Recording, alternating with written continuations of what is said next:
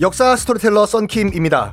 스포티파이 4 팟캐스터에 대해서 들어본 적 있으신가요? 팟캐스트를 가장 쉽고 빠르게 만들 수 있는 플랫폼입니다. 여러분도 저처럼 팟캐스트를 만드실 수 있습니다. 어렵지 않아요. 설명드릴게요. Spotify for Podcasters에서는 핸드폰이나 컴퓨터로 바로 팟캐스트를 녹음할 수 있는 제작 툴을 제공합니다. 배경음악, 전환 효과음, 그리고 자동으로 음질을 향상시키는 기능 등등 한 곳에서 녹음부터 편집까지 팟캐스트를 빠르고 쉽게 만들 수 있습니다.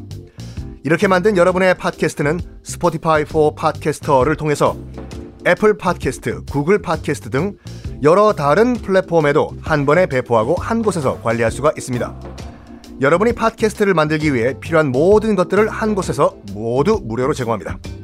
Spotify for Podcasters 앱을 다운로드 받고 지금 바로 시작해 보세요. 네, 여러분 안녕하십니까. 역사 스토리텔러 썬킴 인사드리겠습니다. 어, 저와 함께 12월 9일 날 중국 상하이와 항저우 여행 떠나시는 거 어, 기대 많이 해주세요. 제가 쭉 여러분과 함께 동행하면서 역사 유적지 설명을 해 드립니다. 네이버 검색창에서 CNU 투어 검색하셔서 신청을 하시면 저 썬킴과 함께 같은 비행기 타고 중국 가셔가지고 역사 투어 들어가십니다. 자, 아, 연인군, 영조가 되는 연인군 입장에서 봤을 때도 지금 목숨 건 베팅한 거예요, 지금. 왕 앞에 가가지고. 왕, 너, 너 지금 나 밉지? 배다른 동생 나 밉지? 나 죽이고 싶지? 어? 나도 그냥 안 당하거든? 너, 네 밑에 있는 내시들 중에 몇몇이 난 날리려고 했다고. 나 소, 그런 소문 들었거든. 걔들 죽여. 하고, 우리, 이렇게 얘기한 거예요, 지금 왕 앞에서.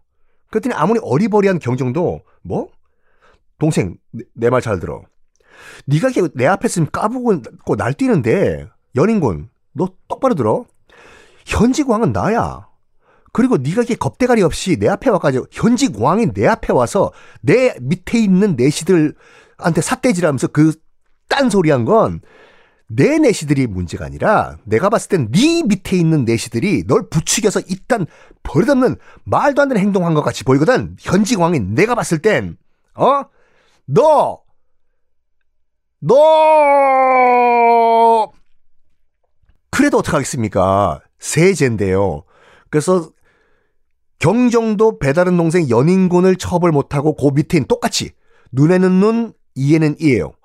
네 밑에 있는 동생, 네 밑에 있는 내관들 귀양 보낼 거야. 실제로 경종이 연인군 밑에, 세제 밑에 있는 내관들을 귀양 보냅니다. 당한 거예요. 상황이 어떻게 보면 연인군, 세제 입장에서 봤을 때는 오히려 역공을 당한 거예요, 지금 왕한테. 큰 낭패죠. 오케이, 봐봐요.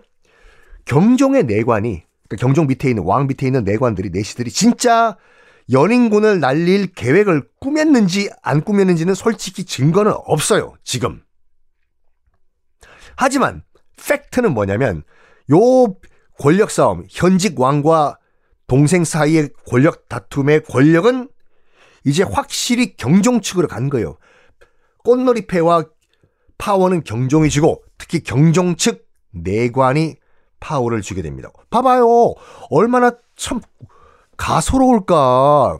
경종 밑에 있는 내시 입장에서 봤을 땐 아이고 세제처가 아이고 우리를 날리려고 했어. 파워도 없으면서 가짜네 진짜. 어 봐봐 너희들이 덤벼봤 니들 너 연인군 너희들이 덤벼봤자 어 우리 남자 구실도 못하는 우리 내시들도 못 쳐요. 결국엔 네가 당했네 연인군. 하하하하하 된 거예요. 이 상황 가만 그냥 놔두면 여러분들이 연인군이면 열 받아요 안 받아요? 열 받는 게 아니라 자다가 이불킥이에요 이건요. 왕이 아니라 왕 밑에 있는 남자 고실 못하는 내시한테 당한 거잖아 지금요. 다음 왕인 세제가 왕 영, 다음 영조가 되는 이 세제 가만히 당연히 안 했습니다. 역공 준비합니다. 당연히 여기서 당, 가만히 있으면 안 되죠. 역공, 강수를 둬버려요. 뭐냐? 딱 이런 말합니다. 남자 고실도 못하는 내관들조차 나를 무시한다. 일국에 세제를. 뭐 그런 세제 있어봤자 뭐 하겠나. 나 내일부로 세제 그만두겠다. 사표 쓰겠다라고 강수를 빡 떠버려. 이거 어 난리 나는 거예요, 이건요. 조선시대 때 세자가 얼마나 중요하냐면 세자가 결정됐다는 것은 다음 권력이 결정된 거예요. 세자 마음대로 못 바꿔요. 왕이라고 하더라도. 근데 이 세, 다음 왕, 다음 권력인 세제가 사표 내겠다 한 거예요. 나라 난리 납니다, 여기서 지금. 이거는 경종, 그리고 경종을 미는 소론, 이건 어떻게 할 수가 없어, 이건요. 다 멘붕이야. 뭐, 뭐, 뭐야? 세제 저하께서 사, 사, 사, 사, 사표, 사표를 내신다고? 와, 와, 와, 와, 와, 와, 와. 그래서 노론, 소론 다 할 것 없이 분위기가 어떻게 돌아가냐면 이렇게 돼요. 일개 남자 고시를 못하는 넷이 몇명 살리려고 세제 저하를 그만두게 하는 건 이건 너무 야, 오바 아니냐? 라고 약간 의견이 일치해요. 이 부분은요. 노론도 그렇고 소론도 그렇고. 그래가지고 노론, 소론 다 이, 동시에 이런 말을 합니다.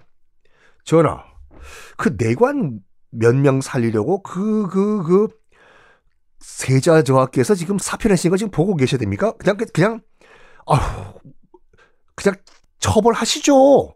밑에 있는 내관들. 그래가지고 결국에는 어떻게 할 수가 없어요, 지금요. 봐봐요. 내, 내시가 중요해요? 세제가 중요해요? 비교 자체가 안 되는 거예요, 이건요. 결국 경정도 어쩔 수가 없어가지고 세제 연인군이 겨, 거론했던 누구누구누구누구 내관들 있지 않습니까? 싹 다 끌고 와가지고 국문을 해요. 국문하고 자결을 시키고 또 죽입니다. 그리고 모든 상황이 종료가 돼버려요. 이 상황의 최종 승자는 누구예요? 연인군 세제죠. 싹 다 정리가 됐잖아요, 지금.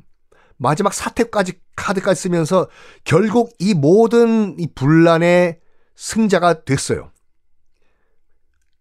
노론도 그렇고 소론도 그렇고 가만히 보니까 이 모든 게 다 저서 연인군 제가 의도했던 스케줄대로 계획대로 쫙 풀려 나간 거지 않습니까? 그래서 그때서야 노론도 그렇고 소론도 그렇고 깨달아요. 뭘 깨닫냐? 다음 시간에 공개하겠습니다.